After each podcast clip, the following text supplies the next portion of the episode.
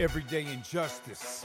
Too many wrongful convictions. Corruption has infected the criminal justice system, leaving too many people helpless, fighting for their lives. Instead of receiving justice, people suffer. Is that why they say justice is blind? Hello, and welcome to the Everyday Injustice Podcast. I'm your host, David Greenwald. For the past 10 years, we've operated Vanguard court watches in California, including San Francisco, Sacramento, and Yolo counties. Our goal? Expose everyday court injustices, and now, more broadly, shine a spotlight on injustices in the entire criminal justice system in the form of wrongful convictions, police and prosecutorial misconduct, and mass incarceration. This podcast hopes to take it a step further and highlight criminal justice reform on a national level. Everyday injustice.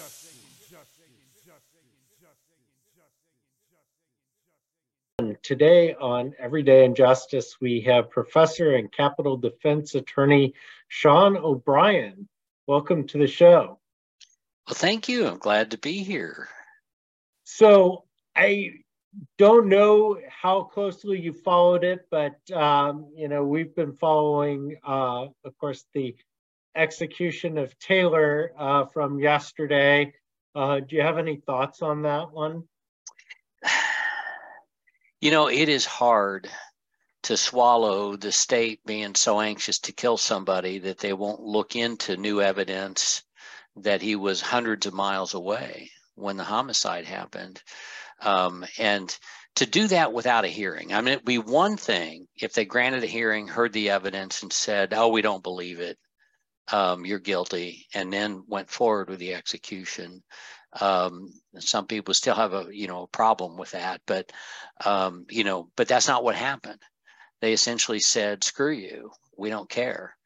Um, and uh, you know, I add it to my list of questions uh, that come under the umbrella of do Black Lives Matter? I mean, uh, we have a governor who's a small town sheriff, and we have a Supreme Court that is uh, very conservative, um, and they're more interested in, um, you know, carrying out death sentences than they are in making sure that we have the right guy. Even that's scary, you know, difficult. Well, and I always hear, you know, it's in no one's interest to punish or execute the innocent. And yet we see these cases happen quite a bit, and we're tracking one potentially in Oklahoma as well, the Glossip case. Right, right. In fact, my daughter is one of the investigators in Richard Glossip's case. Um, and I've done a deep dive into that one, and that guy is innocent. Um, and, uh, you know, in the uh, the real killer is the guy they used as a witness against Glossip. Um, and uh, Justin, I'm blanking on his last name now. Um, uh, but um, uh, Sneed, Justin Sneed uh, is his name. Um, and in fact, Justin's daughter wrote a letter um, that she subsequently repudiated. But basically, my dad told me he did this, but um, he's afraid that if he admits the truth, that he'll be executed. Um, and so uh, that's where that stands. Um, and uh, Sister Helen Prejean is working on the case too. I don't, you, are probably you probably know her. Um, and uh, uh, his case, he would be dead right now. Uh, except that, and I, this goes back a little ways, 2017, he was scheduled to be executed after the U.S. Supreme Court decided Glossip v. Gross, in which they rejected a claim dealing only with the um, uh, whether or not lethal injection is cruel and unusual punishment. He was actually about to be injected when a doctor who was present noticed they brought potassium acetate instead of potassium chloride. And so they stopped the execution and they had a big investigation into why that happened. Um, and so now, you know, he's kind of back uh, in danger. Um, but I, I told Sister Helen afterward that when, when, not if, but when she is nominated for sainthood, one of her miracles is going to be turning potassium chloride into potassium acetate. so yeah, it was. Uh, that's that's a scary uh, case to look at. Um, uh, there is a documentary you can see online about the case, and you can see my daughter Quinn in it. It's called "Killing Richard Glossip," um, and uh, uh, it is um, it is stunning what how close they're willing to come. I mean, you've even got half the Oklahoma legislature saying, "Don't kill this guy. He sure looks innocent to us." So yeah, that's probably the most incredible part. I was on uh, the press conference call uh, a few months ago when when the Republicans from uh, from the legislature basically said, "Hey, this guy's innocent. We think this guy is innocent," and even that's not enough. Yeah, yeah. You know, that is the problem with doing innocence work. Um, and in a death penalty context is that you think, oh, here's a case I should win, um, hands down, very easily, but you always underestimate your burden of proof. Um, uh, you have to exclude even frivolous hypotheses of guilt in order to win. Um, and so they'll make up stuff uh, that's just bizarre. What uh, Barry Scheck calls it the unindicted co-ejaculator rule. you know that uh, they'll make up something. You know, and uh, they did that to Earl Washington in Virginia, where they were about to execute him. Um, and before she died, the victim described her attacker as a white man, well over six feet tall. Um, and uh, you know, uh, Earl Washington is a five and a half foot tall black guy who is intellectually disabled, and they got him to confess. And then when DNA proved that it was not his semen left in the victim's body, um, the uh, uh Virginia Court of Appeals said, "Well, that doesn't mean he didn't have an accomplice." you know, when there's never a stick of evidence about an accomplice, you know, it's just it, this is very, very demanding and difficult work. Yeah, I was just reading uh, about a case uh, from a number of years ago now down in Louisiana where uh, the guy was compelled to falsely confess to a murder. Um, he claimed it was like a 14 year old girl that uh, they had had sex before. And then, um, you know, the autopsy showed that she hadn't had sex. And, uh, and they came up with this uh, idea that uh, the reason that they didn't find semen in the girl was maggots ate the semen before they could. I mean, it's just ludicrous. And yet they kept the guy in prison for 20 years. You have to be sick to make this stuff up. I mean, oh my God. Uh, you know, I mean, I've seen so many of those uh, things. Uh, I mean, it's been, it's what I've been doing for the last 42 years. And, uh, um, yeah, we could just go case after case after case, you know, of what uh, what happens. Uh, so tell us about your work and how you got um, into capital punishment work.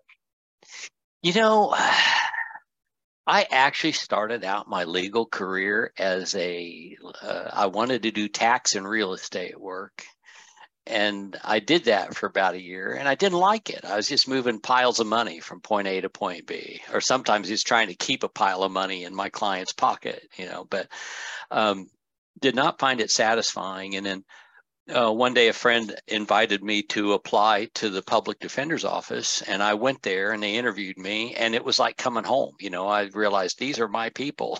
you know, uh, and uh, and so I've been doing that kind of work ever since. Um, and if you're, uh, and and I found I had a real passion for poverty law, and if your passion is poverty law, that is a straight line to death row.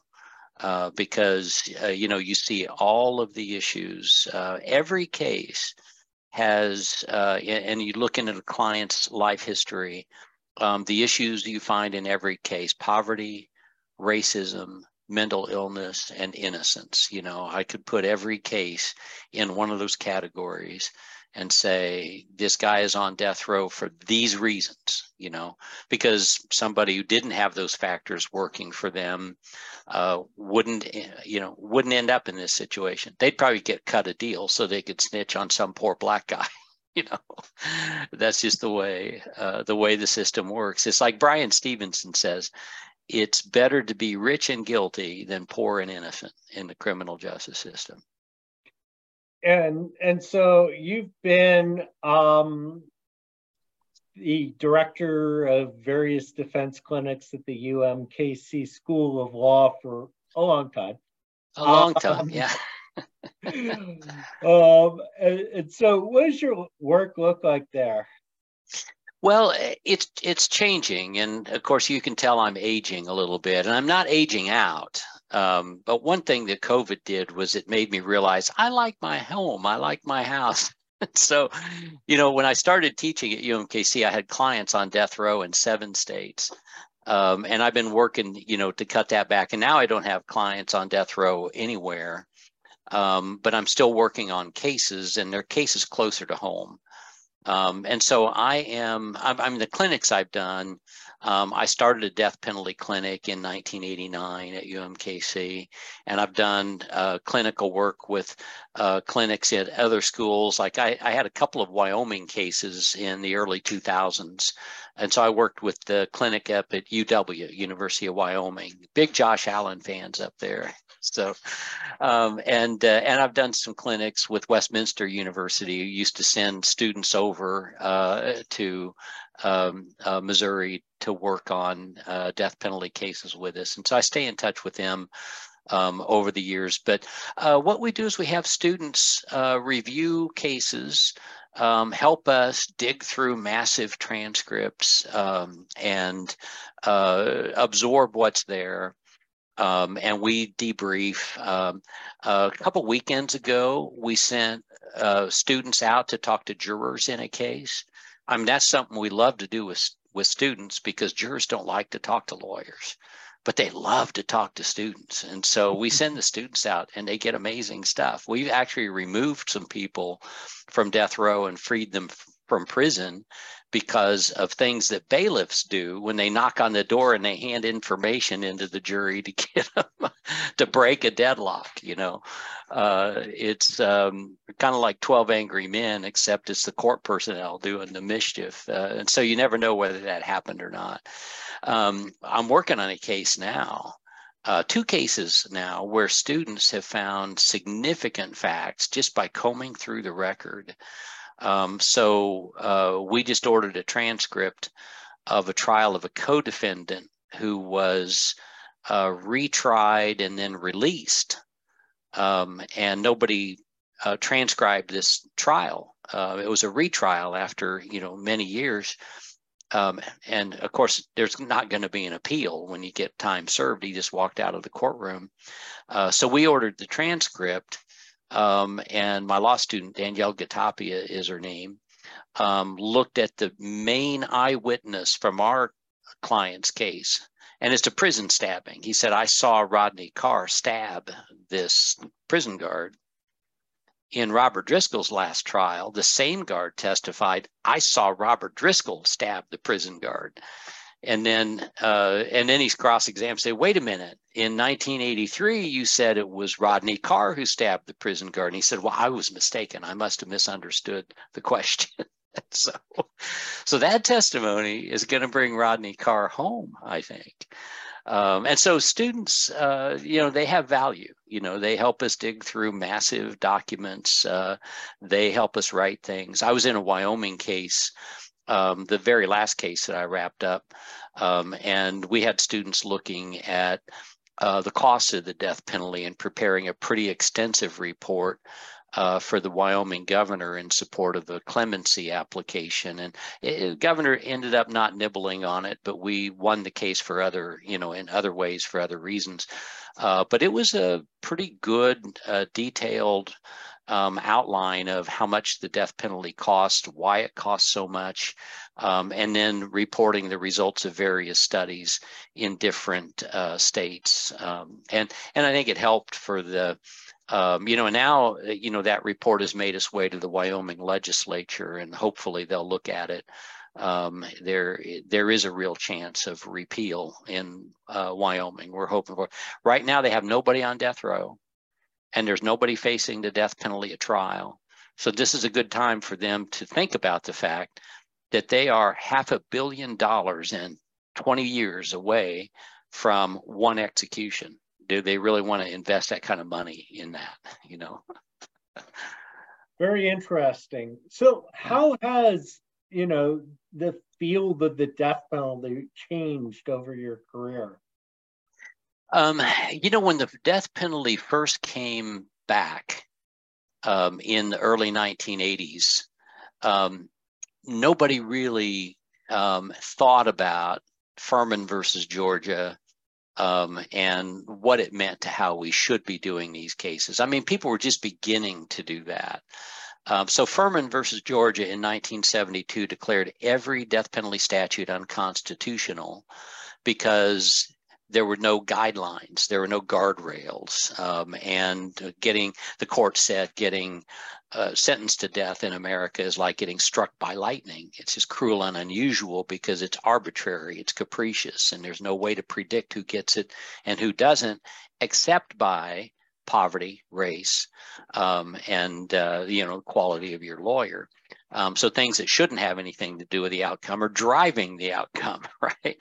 So uh, in the early days, there were so many unanswered questions about the death penalty, and we had a much different Supreme Court than we have now, or we had, you know, in the 1980s and 90s. It became gradually more conservative. Um, uh, we were winning cases in the Supreme Court on legal issues. Um, and uh, and that slowed down and then stopped altogether. The Rehnquist court um, the, and the Burger Court started putting restrictions on habeas corpus that had never been there before. And so it became harder and harder and harder. So the way it's changed is that the court's restriction of the legal, um, you know, the possibility of a legal success drove us deeper and deeper and deeper into the facts of our cases.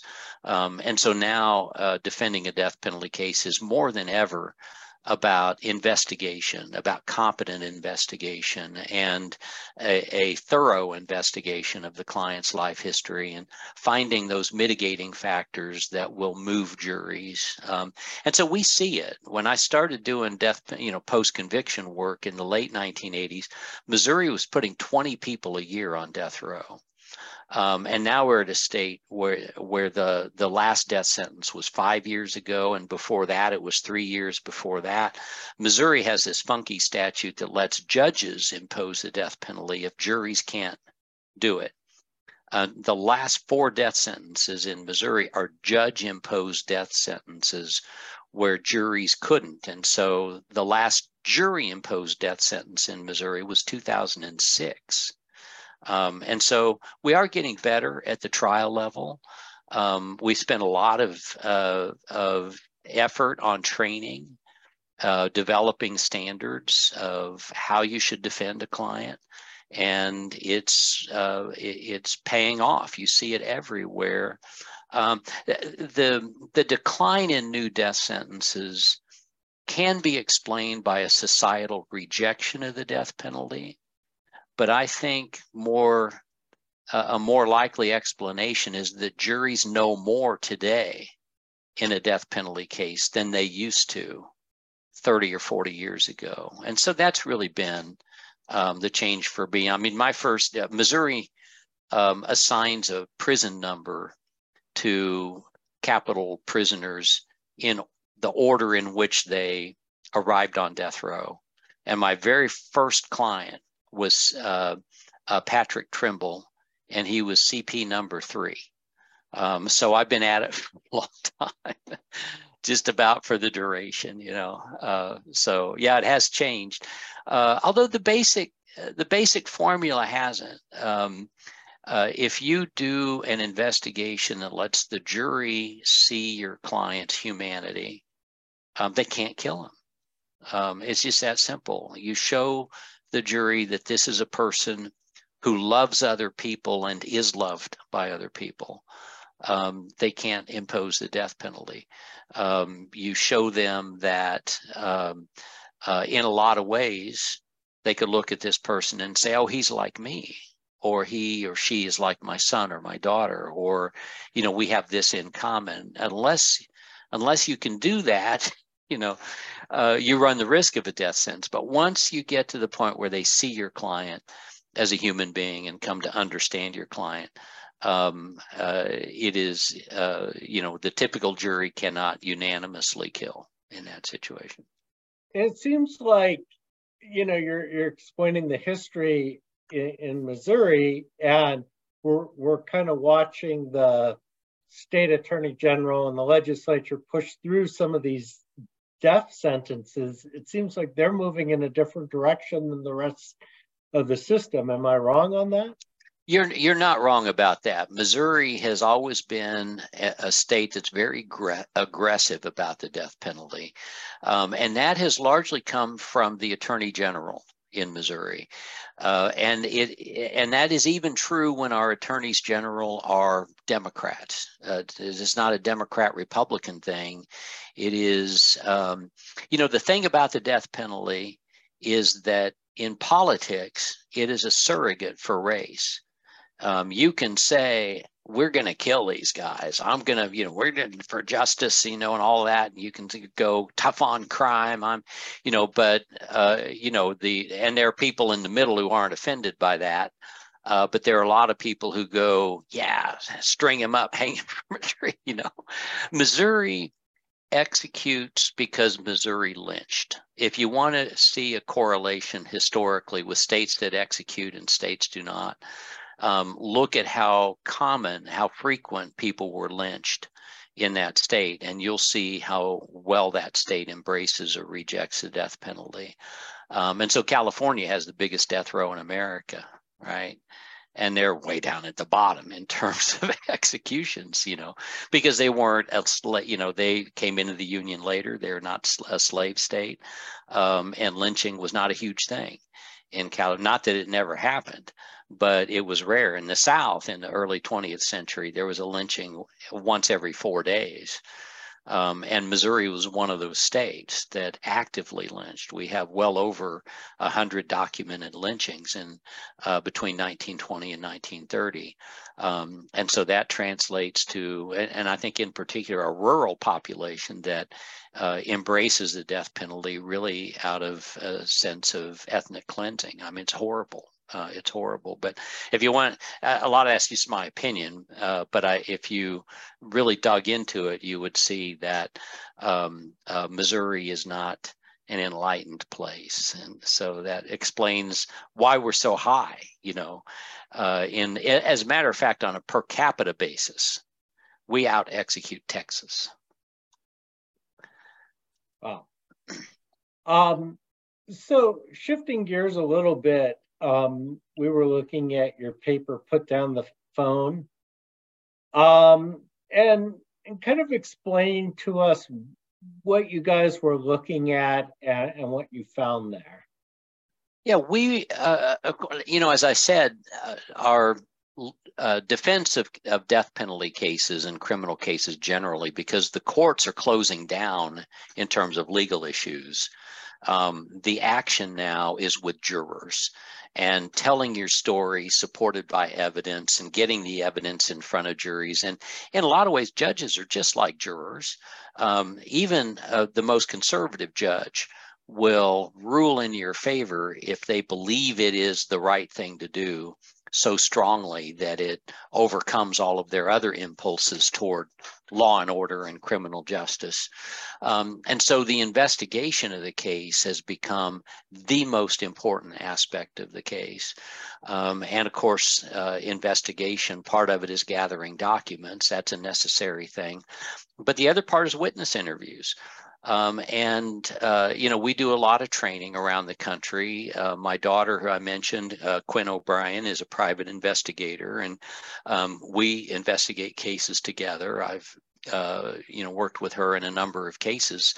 Um, and and we do trainings together, and, and I've done trainings in public defender offices or or in uh, you know bar uh, functions where people kind of push back or bristle on the notion that witness interviews ought to be face to face. You get out in the field and you talk to people. Um, and uh, because if you're in an office that is just overwhelmed with cases, you cut corners. Um, and the first corner that often gets cut in the investigation is they rely on the telephone. Oh, what's this witness have to say? I'll just call them up. We'll see.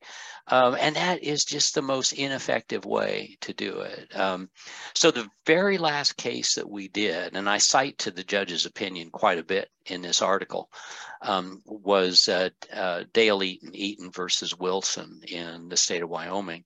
The trial lawyer, who is a public defender, uh, to save money, um, required his investigator to call ahead for every interview that she did and do a pre-interview. And if the pre-interview uh, didn't indicate that it would be a good interview, don't go. And so she screened out the best witnesses by relying so heavily on the telephone.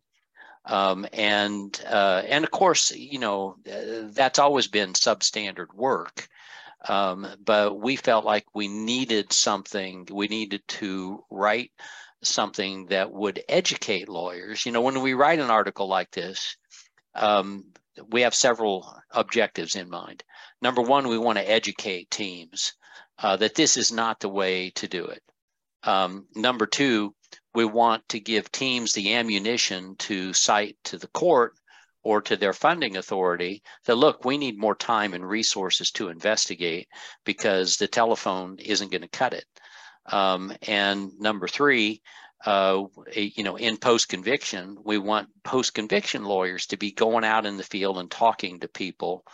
Um, and so, one of the first things I do when I get into a new post conviction case is I make two columns of witnesses, uh, three actually, witnesses who were interviewed by the trial lawyer uh, in person, witnesses who were interviewed only by telephone, and then witnesses who were never interviewed at all.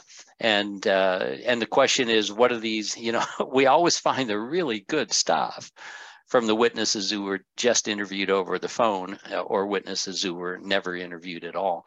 Um, and so, really, it's part of elevating the standard of practice um, and to protect against wrongful convictions um, before they happen um, and wrongful sentences of death before they happen um, because um, you know habeas corpus is getting shut down that the safety valves are less and less reliable. So we have to do something. We have to do something yeah i mean that that's a good point right? There there really is no guardrail. There's no fail safe anymore.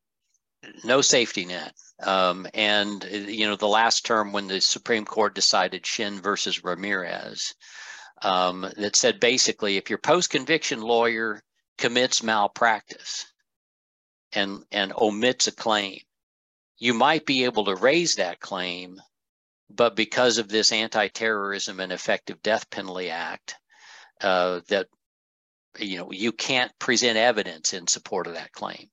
So you can make your argument, but you can't prove it in federal court. so it really shuts down habeas corpus. Uh, for a lot of prisoners. Um, right now, there's only one narrow set of legal claims where you can get relief in federal habeas corpus, and that is a claim that was rejected by the state court on procedural grounds. And you can show the procedural grounds are legally invalid so that the federal court then can make its own ruling and you know create its own record. But you just about have to have it. But it can't be the lawyer's fault. It can't be because of legal malpractice so you know if if you're uh, in a state i hesitate to say this if it's going to be broadcast over there but here's the reality if a state underfunds public defenders at the trial level. It can block the defendant from getting federal habeas corpus relief by also underfunding appellate lawyers and post conviction lawyers in state court, because then there'll be all of these procedural technicalities injected into the case, and the federal court can't even look at it because you didn't do the you didn't do it right the first time. So, and this is a real problem because we have learned a lot in the last 20 to 30 years in terms of you know uh, innocence and wrongful convictions and and and the whole works and yet the courts are kind of moving in the complete opposite direction of what we've learned.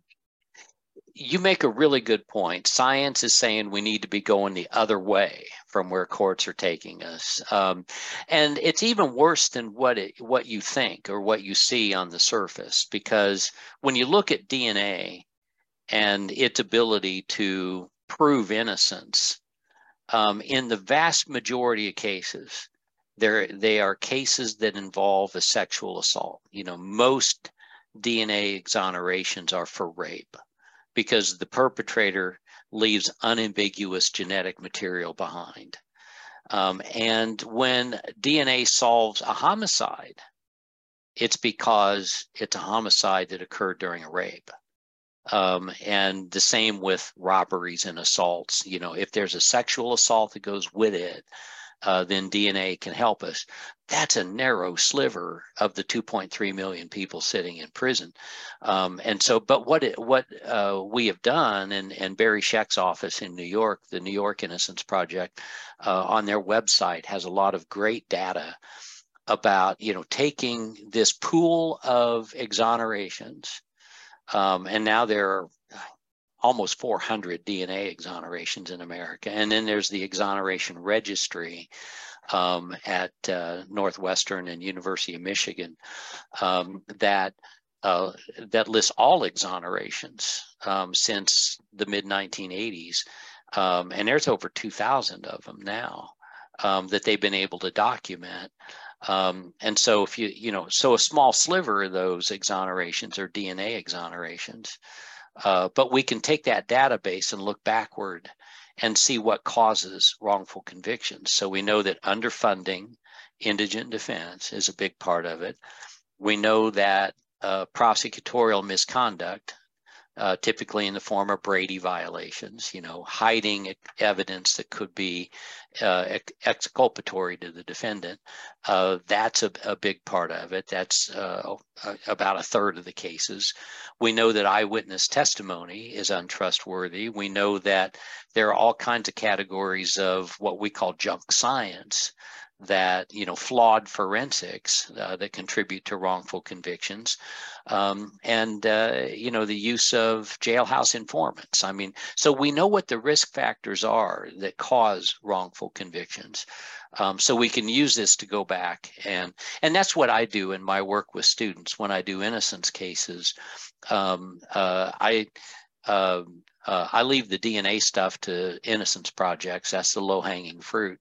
But we do the old fashioned shoe leather, knocking on doors. And so, so that article that helps us. I mean, I actually use it in my class when I teach. I, I actually teach a class in investigation. Um, and so I have another one that we wrote on uh, my and my I, I, co-authored this one with my daughter Quinn as well, um, and it is about um, uh, internet investigation what you can find over the internet through publicly available sources. We don't want anybody to hack or invade privacy, but just whatever we can find about somebody that's public. Um, and uh, Quinn's idea for the for the title of the article, it was hers. It was uh, "I know what you did last summer." so we can but it's amazing what you can find when quinn and i do our training about internet you see all these scared looks in the crowd. and then she has a seminar afterward privately where she says, You meet me in the hotel bar and you buy me a cocktail, I'll uh, bring your laptop, I'll lock down your social medias. but we've actually cracked cases on the internet. Uh, it's uh, it's amazing what you can find. Yeah. Yeah. Um, doesn't surprise me at all. Um, yeah, just you know, I I think, I mean, are you encouraged or discouraged at the state of affairs at this point? I am both. You know, I'm discouraged at the courts, um, and I used to say that um, I still believe the system works but only if you grab it by the lapels and throttle the bejesus out of it. You can make the system work, you know. Uh, and I think an an essential part of the system is the fourth estate, you know, uh, journalism. um, that there have been many cases where judicial and executive clemency forums were closed to me. Um, and so, how do you, um, you know, represent a person who's on death row inappropriately or wrong, wrongfully convicted? How do you uh, get relief for that individual? Um, and sometimes it's just exposing the injustice and doing it in time that the court now is afraid not to stay the execution and take a look at the case. I don't think the media influences the outcome, but I think the media influences the decision to look at the case. Um, and so, if the governor had been afraid that so many people thought Taylor was innocent, I better look, you know, I better stay the execution and at least pretend to look at it, you know, or the Missouri Supreme Court. We ha- I had a case very similar to Taylor's um, Joseph Amrine. Um, and we had students from MU who wrote a documentary about the case, produced a documentary that was really quite good. It was called Unreasonable Doubt, the case of Joe Amrine. Um, and it was winning film festival awards all around the Midwest. It was playing at a local theater in Columbia, Missouri every Wednesday night to sell out crowds for an entire summer. Um, and the uh, and then we put a habeas corpus petition in front of the Missouri Supreme Court, and they looked at it. By golly, and when they looked at the evidence, they saw, oh my gosh, um, this guy is innocent, and they found by clear and convincing evidence that he was innocent, and that that was enough to grant habeas corpus relief. Um, uh, and so, you know, um, uh, I am convinced that people working hard and digging in, investigating, exposing the truth can do this. Um, and I am really encouraged about this next generation uh, that I see coming up. Uh, I have a great amount of faith in young people. You know, it seems like you always hear people saying, oh, the youth today, what's this coming to? You know, I mean, no, the truth is, my generation screwed this up and our kids are going to save us. You know, I'm absolutely convinced of that. Um, you look at election results, and uh, when you've got conservative people wanting to raise the minimum age to vote, you know the kids are all right. Well, where I'm most concerned right now is that we know a whole lot more about all these problems in the system, and yet every single wrongful conviction case that I've looked into at any detail has almost been accidental that they get exonerated. Yeah, exoneration comes from outside the system, you know. Um, and, and so I'm a law professor with a bunch of students, you know, but for us coming along, um, there would be, um, you know, in, in, you know, my work, um, uh, I, I, was I, I don't I, I, never kept track of this, but the dean asked me, "How many cases have you guys in our clinic successfully?" Uh, and if you add the exonerations together with the number of people we've removed from death row in different states, it comes up to 42. Uh, which is that's the Douglas Adams number, right? It's, yeah. Some people will know that reference. Some people will, and you do. I'm glad you got it. Um, and uh, although uh, um, you know this case I'm working, it's going to be 43. I'm not sad about that. right. It's been right there at 42 for a little while. Well, um, 42 yeah. is better than I would have thought, um, uh-huh. and worse than it probably should be. Right, right, right. You know, it, it is so discouraging. Um, and there's nothing more discouraging than I do a lot of consulting on cases, and I've consulted um, with people uh, in cases where innocent clients were executed. And that is, I mean, it's, it's heartbreaking. I think any execution uh, is difficult for the legal counsel to go through, uh, but innocence uh, is especially troubling in that context. Um, and uh, so, you know, um, uh, there are reasons to be discouraged, but I'm in it up to my neck. And so I can't let myself be discouraged and stay discouraged. Um, and uh, I've, I've been fortunate Um, I have not had a client executed since 1992. Uh, but I still tear up when I think about that experience. And um, I've been in in a prison three times when um, the they were gearing up to do an execution, and a couple of times I got last minute stays of executions, um, and that was as traumatic as actually seeing it. I mean, it's scary because the prison and the prison personnel turn into this inhuman, unfeeling, um, uh, robotic, um, just like sausage grinder machine and your client is the only thing in it that even remotely resembles humanity. Um, and uh, it, it, you know they're all very militaristic. Um, everything's in code. Um, and uh, and and you see all the little subtle cruelties you know. In the missouri death watch chamber there's a clock that is this big around um, and it's a room that is like your typical living room. And there's a screen on one part of it, a metal screen, and the client is on the other side of it, directly opposite from that clock. And it's got a second hand that ticks every second. And it's so big that the end of the second hand quivers every time it ticks off a second. Um, and that you can't tell me that isn't torture. You you know you have to watch that clock for the last and you go to the death watch cell 30 days before you're executed. Um, and you have to watch that clock every minute. You can't not see or hear that clock. Um, and uh, and i'm sure that's not the worst but i mean i just uh, was so conscious of that. Um, it is you will never convince me that the death penalty is not cruel and unusual punishment. It's horrific I just remember the the scene in Just Mercy um, where where the guy's executed, and you know this was a guy who wasn't um, innocent, but you just felt like shouldn't have been executed given his life circumstances. And I don't know how you could keep going if you're Bryan Stevenson, especially as a young attorney at that point. Yeah, yeah, I've done cases with Bryan. He and I, you know, when I ran the Capital Punishment Resource Center in Missouri, he ran the Alabama Capital Punishment Resource Center. So we were funded by the same federal grant. Um, and started up our offices at about the same time.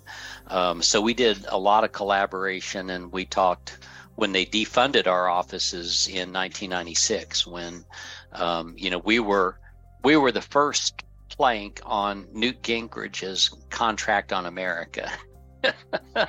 Get rid, you know, it, it was uh, uh, an effective death penalty, and the first plan was uh, get rid of capital punishment, punishment resource centers. So, um, you know, we talked, and and he had some good advice for me. Uh, about how to kind of reorganize so that we could continue as a nonprofit, even though we weren't getting federal money. Um, and so, yeah, he is an amazing guy. Um, and I just love him. He's just tremendous. And he's been an inspiration to all of us who do this. I mean, you really have to have a community and a grounding in the work because it can make you crazy. I have seen lawyers um, ruin their careers doing this because they just uh, become so emotionally labile um, and they lose judgment and they lash out and you know they're just not in control of their post-trauma symptoms and they just um, wreck their careers. Um, i've seen that happen uh, to good lawyers. And it's not going to happen to bryan because he is so well grounded. I just love that. Well we are out of time but i really enjoyed uh, listening to to your stories. Um, and your perspective on, on this critical issue. So thanks for joining us this week.